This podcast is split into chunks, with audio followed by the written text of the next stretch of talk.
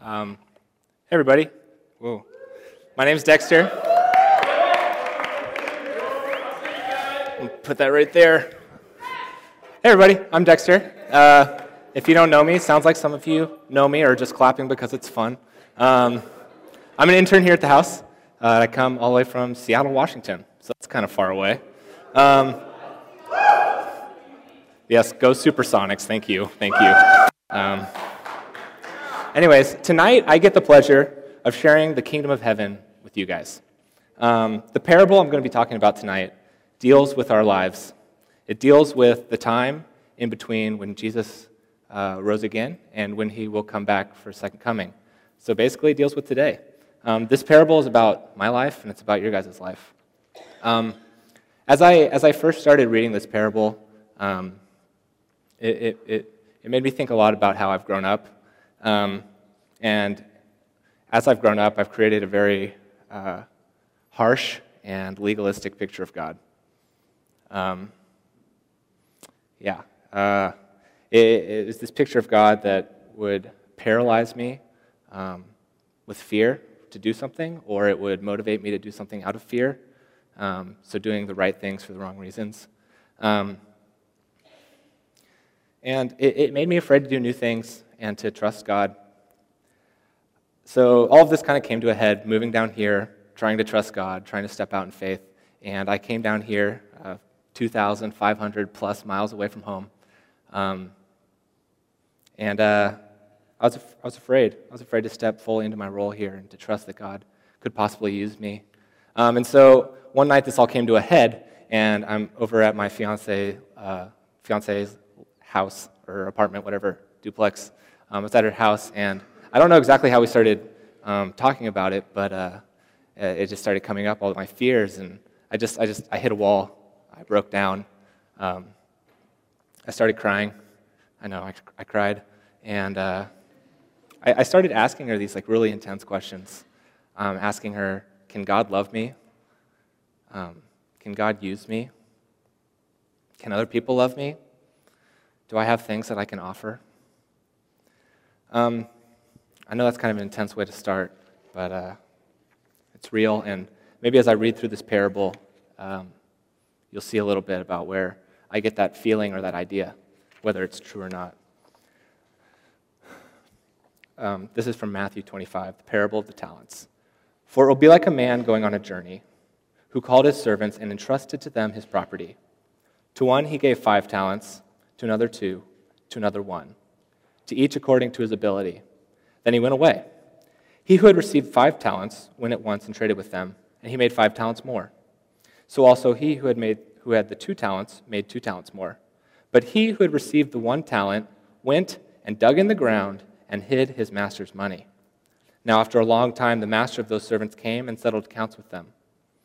And he who had received the five talents came forward, bringing five talents more, saying, Master, you delivered to me five talents. Here I have made five talents more. His master said to him, Well done, good and faithful servant. You have been faithful over a little, I will set you over much. Enter into the joy of your master. And he also, who had the two talents, came forward, saying, Master, you delivered to me two talents. Here, I have made two talents more. His master said to him, Well done, good and faithful servant. You have been faithful over a little, I will set you over much. Enter into the joy of your master. He also, who had received the one talent, came forward, saying, Master, I knew you to be a hard man, reaping where you did not sow, and gathering where you scattered no seed. So I was afraid. And I went and hid your talent in the ground. Here you have what is yours. But his master answered him, You wicked and slothful servant. You knew that I reap where I have not sown and gather where I scattered no seed. Then you ought to have invested my money with the bankers, and at my coming I should have received what was my own with interest. So take the talent from him and give it to him who has the ten talents. For to everyone who has will more be given, and he will have an abundance. But from the one who has not, even what he has will be taken away. And cast the worthless servant into the outer darkness. In that place, there will be weeping and gnashing of teeth. Wow. Um, the first time I read this parable in preparation for this sermon, um, I, I, was left with this, this weird feeling. Um, kind of my stomach, I started thinking about how am I going to be judged? How am I going to be judged for what I've done, how way I've used, where are my talents? I started thinking about salvation and what does that mean? It's really heavy stuff. Um, but let me, let me just tell you that this parable is not about that. This parable is not about earning salvation. This parable is not about fear. This parable isn't about doing more. This is not a parable that teaches us to live in fear of our salvation. It is a parable inviting us to participate in the kingdom with joy. So before we get a little lighter, please pray with me. Father, thank you for giving your Son, Jesus Christ, um, to die on a cross for our sins. Thank you for the many gifts you've given us in our lifetime. Um, I pray tonight that you'll be working through me, that you will give me clarity as I speak the words that you've taught me. Um, I pray for open minds and open hearts to receive what I'm teaching um, from what you've taught me. Um, thank you so much for being such a large, generous, and abundant God. Amen. God is inviting us to participate in the kingdom work with joy and not fear. The, the parable starts off um, For it, the kingdom of heaven, will be like a man going on a journey who called his servants and entrusted to them his property. To one he gave five talents, to another two, to another one, to each according to his ability. Then he went away. This is a parable that's describing the kingdom of heaven. This parable is also happening right now. We often want the kingdom to come and want it to be right here, right now. We want things to be perfect. We want everything to be solved. And that's a good thing. But we're not there yet. We're still living not quite there yet. But this parable is set now, and it's talking about the kingdom of heaven. So, at least in part, we're living in the kingdom of heaven right now. Um, this parable is talking to us right here, right now. Um, so let's look more at that. Uh, every time I read this parable, every time, uh, I've read it a bunch uh, in my lifetime. It's been taught in church plenty of times. Um, and I read it a lot uh, preparing for this talk. Um, and I always think about what am I supposed to do with the talents God has given me? What even are those talents? Uh, how do I use them? Am I putting them in a hole? Uh, some metaphorical hole? Um, but that's completely missing the fact of who the master is. Are you following what I'm saying? All of our actions are based on who we think this master is. Now, my favorite part of this parable starts right at the beginning, and it says that the master entrusted his property to us. In essence, the master gave. The master is giving. The master is a giver of generous and abundant gifts. And that is really cool. He's giving stuff to us, his servants. And not only is he giving, but he's giving abundantly. Uh, each talent is approximately 6,000 to 10,000 denarii, depending on your mathematical skills, I guess. Um, and each denarii, denarius is worth one full day's of work, one full day of work. So nine to five, lunch break, uh, take the Sabbath off, and one talent is 25 to 30 years worth of work. Yes. That's a lot of money. That's assuming that he's not working on the Sabbath and assuming that he doesn't spend any of it. So, no food, no clothes, whatever. He's making enough, saving that much. So, even to the, even to the one talented guy, he's giving 30 years worth of work. What an incredible and abundant master to give us that much. If I had that much, I probably wouldn't be trusting it with me. 20 bucks, maybe. 30 bucks, eh, to 25 years worth? Probably not. Um, we often look at this parable and we, talk, we, we look at it as how to get something. How are we supposed to receive what the master is giving? But in reality, the master's already given it to us. He's already inviting us in. We don't think about how much has really been given to us. The question now is what are we going to do with it? The parable goes on to explain what his servants do with this abundance. He who had received the five talents went at once and traded with them, and he made five talents more. So also he who had the two talents made two talents more. The first and second servants immediately go out and they put their money to work. They have received and been trusted with this money, and they go, and work, go to work with it. They know that when the master gave them this money, that they were supposed to do what he did with it. He was trusting them with his property, and so they, he wanted them to do what he was doing. Now, the guide for us on how we're supposed to use the talents that God is giving us is Jesus.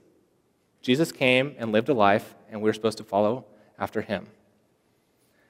The cool part here is that we're each different, we're each unique. We've each been given different personalities, different gifts, different skills. And that means that each of us following Jesus, loving like Jesus, looks very different. It's all loving, but we all get to do it differently and creatively and uniquely. And so there's no pressure here on these two servants to do it perfectly, to do it cookie cutter. There's no master here who's looking over their shoulders, who's telling them and micromanaging them exactly how to do it, giving them rules and regulations. He gives them space to do it to each, uh, to each his own, to do it how they do it. Um, Jesus has freed us from the law, and he's given us the Holy Spirit so that we have the freedom to be creative with what he's giving us. We're called to live like Jesus, but within that, there is more freedom than we could possibly imagine. The servants know the money should be put to use, and that's exactly what they do. And when the master returns, the two servants step forward saying, saying this Now, after a long time, the master of those servants came and settled accounts with them. And he who had received the five talents came forward, bringing five talents more, saying, Master, you delivered to me five talents. Here I have made five talents more. His master said to him, Well done, good and faithful servant. You have been faithful over a little, I will set you over much. Enter into the joy of your master. And he also, who had the two talents, came forward, saying, Master, you delivered to me two talents. Here I have made two talents more. His master said to him, Well done, good and faithful servant. You have been faithful over a little, I will set you over much. Enter into the joy of your master. These first two servants are both rewarded for the work that they've done. Um, and although they have different abilities and they both earned different amounts of money, they both are rewarded. Um, this, this is telling us that the master is not expecting us to gain more or less or reach this certain point. He's expecting us to be faithful with what we have and where we are right now. We're only being held accountable to what we are given, not to what someone else is given, but what to we are given, what we are given. We don't need to fear measuring up to what other people look like or what they've been given. We only need to look at Jesus and see if we're living a life like him, loving like him. The first two servants get to enter into the joy of the master and are invited into more participation. Get this, they worked in the kingdom, and now they get more of the kingdom. They don't get less of the kingdom, they get more. We're not made to be idle believers, but rather active participators. Um, and then the third servant. Um, but he who had received the one talent went and dug in the ground and hid his master's money. If the master actually wanted his money to remain safe, unchanging, stagnant, why did he give it to the servants? He wouldn't have. He wouldn't have. The master gave the servants uh, part of his property, some talents, so that they could actively participate in the work that he's already doing. Um, so then, why did the servant hide the money in a hole? Um, listen to what the, the, servant says when the master comes back. Um, he who had received the one talent came forward, saying, Master, I knew you to be a hard man, reaping where you did not sow, and gathering where you scattered no seed. So I was afraid. And I went and hid your talent in the ground. Here you have what is yours. The third servant was passive and didn't take the opportunity that was given to him. The master gave him a whole lifetime's worth of wages, and the servant went and put it in a hole. Um, the servant looked at his one talent, and he looked at how he understood the master to be, and was scared about what would happen if he messed up, lost the money, did something wrong. Um, have you ever thought about God this way?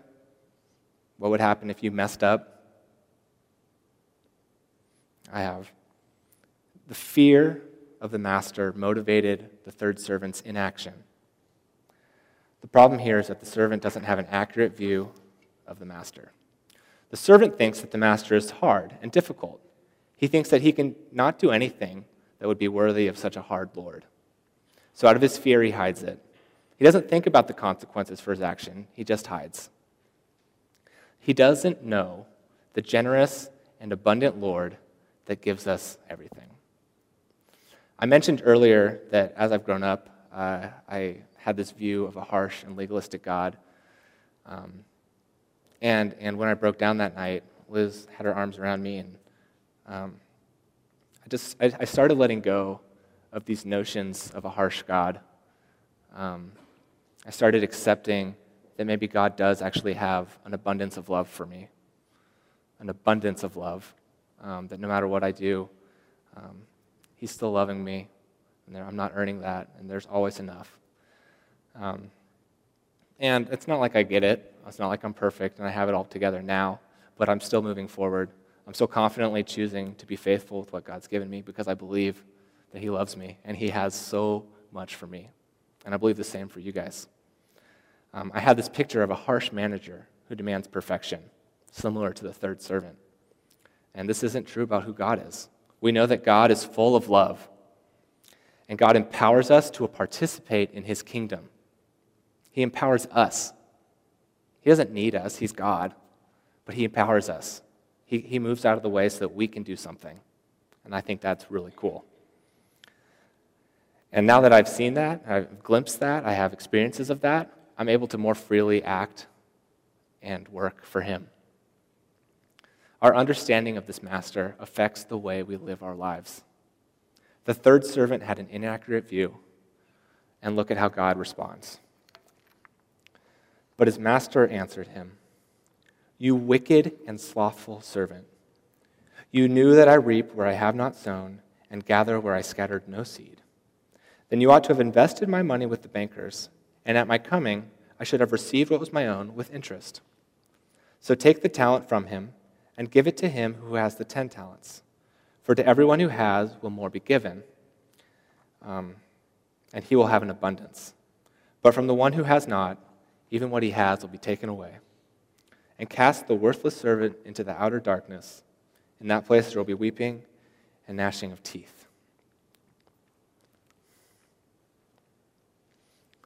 The servant accepted responsibility over the talent that the master gave him, and then he basically threw it back in his face by hiding it in a hole. Um, I picture the third servant coming back and going, Here's your money, except it's a little dirty. I put it in a hole. Sorry. Um, so, who, is, who, who actually is this master? The master explains to the servant who he is. He explains it. The servant has called him a hard man, but the master does not use the same language because the master is not hard. God is not hard, God is loving. The reason the servant doesn't know what is expected of him is because he does not know how generous and in control God really is. The master then takes away what has been given to the servant. Um, and if you're like me, this doesn't seem really fair. It seems kind of like a hardened master. Um, but, but think about it. Think about it this way. Um, something cool that I've learned um, in my lifetimes of travels is uh, that muscles. This may sound silly at first, but muscles are made to be used. They're made to be used. And when muscles aren't being used, they die. They literally die. Muscles are made to be used, they're made to grow stronger, they're made to do more, not less. It's the same with our spiritual lives. We're made to do more. We're made to be more than what we are right now. And God is actively participating in that transformation. God is inviting us to live in the kingdom today. If we don't accept today that we're in the kingdom, how are we going to have more tomorrow? If we can't handle what's given to us today or choose not to handle it, how are we going to get more later? The third servant was given a piece of his master's property, a part of the kingdom.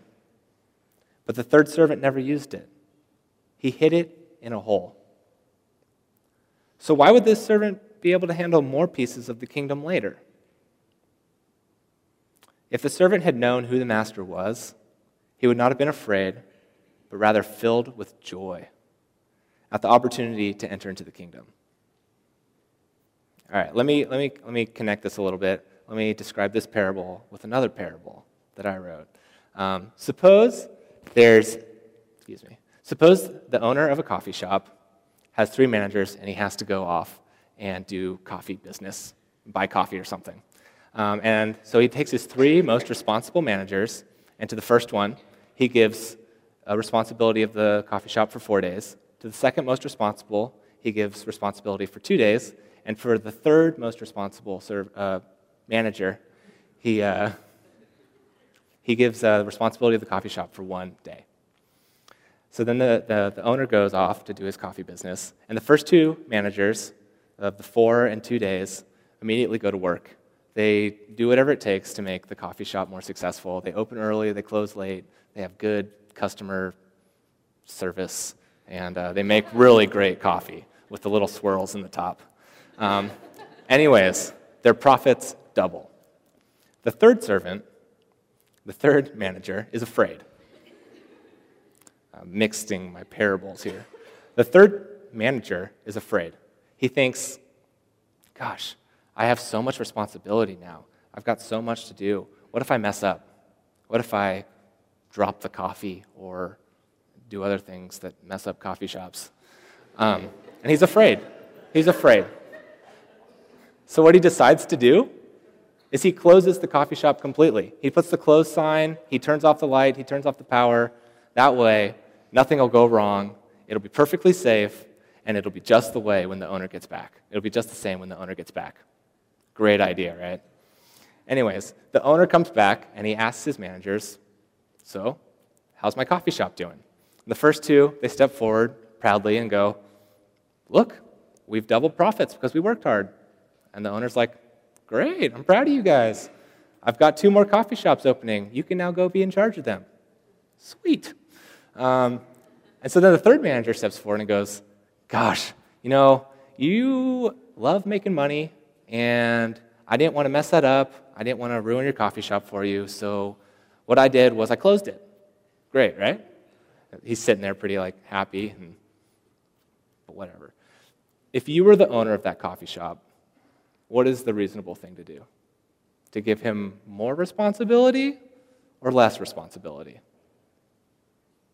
It seems really silly, but it's exactly what the other parable is saying.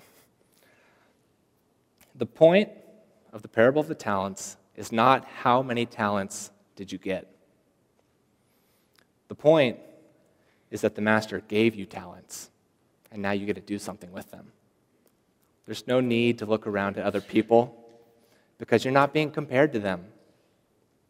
What did the Lord give you?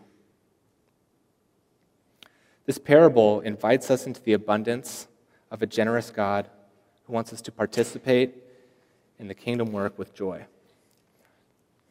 So, do you take hope in a master who gives generously?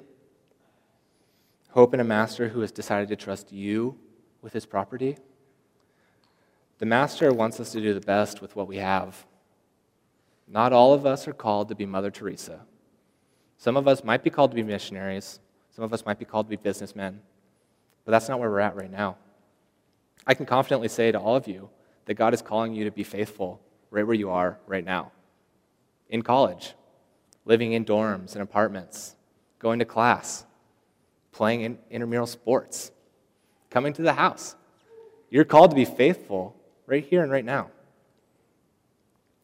And the cool thing is, we're also not expected to be uh, throw out a random age 40 where we have it all together, or supposedly, and we know all our gifts and our skills. Because um, I know everyone thinks that when they're 40, we're going to have it all figured out. Um, but we're not called to be there. We're in college. We're called to be in college. We're called to be figuring out who we are now. We're figuring out who God has made us to be, what our major is going to be, what we want to do with our lives. Those are the questions we're asking. And it's not that we'll have it all figured out at the end of college, and we're not going to have it all figured out when we're 40, but it's a continual growth process. Um, I mean, God, God used me and grew me in college. I say that humbly. I wasn't like moving mountains or anything. But my freshman year, I got involved in a college ministry in Seattle, and I was involved and I participated. And, and then my next year, I took on a little bit of leadership where I was just kind of having fun and hanging out. And the next year, I had a little more leadership. And by the time I was a senior, I had quite a bit of leadership, I had quite a bit of responsibility. And that's okay. That was God building me up for something. I would not have been able to do the same things as a senior that I would have as a freshman. I just, I just wouldn't. And it wouldn't make sense. I probably didn't even want to do the same things at that point. Um, but out of God's wonderful abundance for us, He has trusted me and He's trusted you guys with work to do. Me and you, we're getting to work for the kingdom right now. We're getting to build it up. God has given you everything. He's given you Jesus and his teachings, telling us how to live. He's given Jesus as a sacrifice on the cross so that we can live and live in freedom and not in fear. He's given us our entire lives. He's given us responsibilities and um, circumstances and opportunities and gifts and resources, and He's given them all abundantly. What are we going to do with them? Now, I know just because it's the nature of the beast that there's a few of you out there who are feeling overwhelmed, who are probably feeling fear. And me, I felt the same way. I felt exactly the same way. But if you're, if you're feeling those things, you're missing the point of the parable. The parable is not about fear, the parable is about love and opportunities from God. The point is, you already have God's love. You already have it. You don't need to do something to get that. Remember that God gives generously. We don't need to wait for the perfect opportunity, and we don't need to hide behind that. We don't need to make excuses and hide behind that. Let's enter into the kingdom work knowing who our generous and abundant God is and enter into it joyfully. God trusts us to be faithful in these situations. Not perfect, just faithful not motivated by fear, but motivated by joy in the God who has given us so much. And pray with me. Father, seriously, thank you so much for giving your Son to give us life. Thank you for the abundance that you've given us, the opportunity to come to college, the opportunity to be here on a Tuesday night worshiping you in freedom. God, I pray um, for those of us out there who are feeling the fear, feeling overwhelmed, that you would come in with your perfect love and you would cast that out. That you would come in and fill us with so much love that we are excited to go out and joyfully serve you. God, I pray for us to see who you really are. I pray that whatever lies are are, in our heads about who you are, that they, you would wipe them away, that we would see your abundance and your generosity. Let us act out of joy when the opportunity presents itself, because we know who you are. Amen.